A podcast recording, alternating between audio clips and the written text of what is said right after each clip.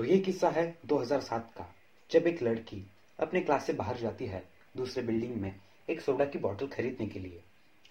वो लड़की जाती है, सोडा की बोतल खरीदती है और अपने बिल्डिंग में वापस आती है। जब वो अपने क्लास में पहुँचती है तो वो देखती है कि क्लास का दरवाज़ा बंद है और वो क्लास के दरवाजे को खोलने की कोशिश करती है।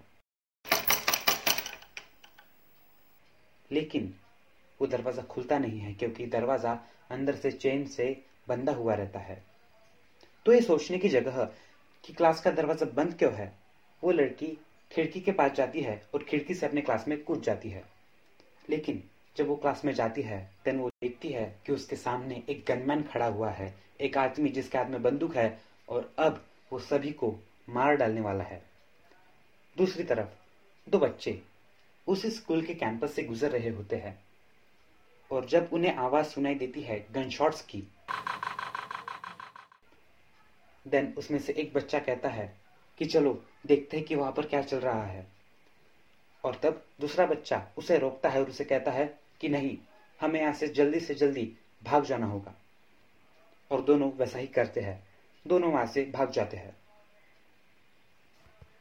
रॉबर्ट स्टनबर्ग ये एक साइकोलॉजिस्ट थे। इन्होंने डेवलप की थी एक और थियरी ऑफ़ इंटेलिजेंस को।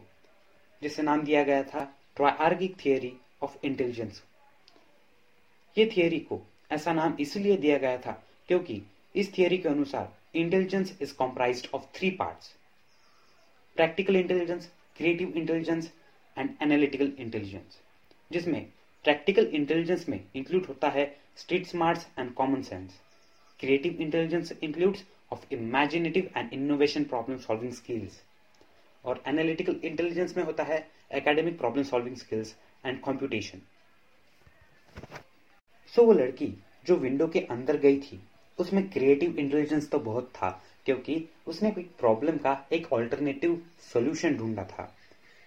लेकिन उसमें प्रैक्टिकलिटी जरा भी नहीं थी, ना ही कोई कॉमन सेंस था।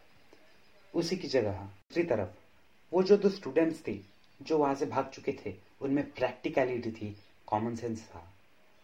जो तब सबसे ज़्यादा ज़रूरी था। सो so, ये थी the triarchic theory of intelligence by Robert Sternberg इन तीन ऑप्शंस में से आपके पास कौन सा इंटेलिजेंस है? अगर ये आपको समझ में आया हो देन इट्स अमेजिंग और अगर आपका जवाब है ना मुझे नहीं समझ में आया कि मुझमें कौन सा इंटेलिजेंस है देन कोई बात नहीं हम इसे आगे आने वाले एपिसोड में और भी ज़्यादा डिटेल में जानने वाले हैं। So stay tuned to the Mindfulness Podcast. This is Avinash Nemane signing off.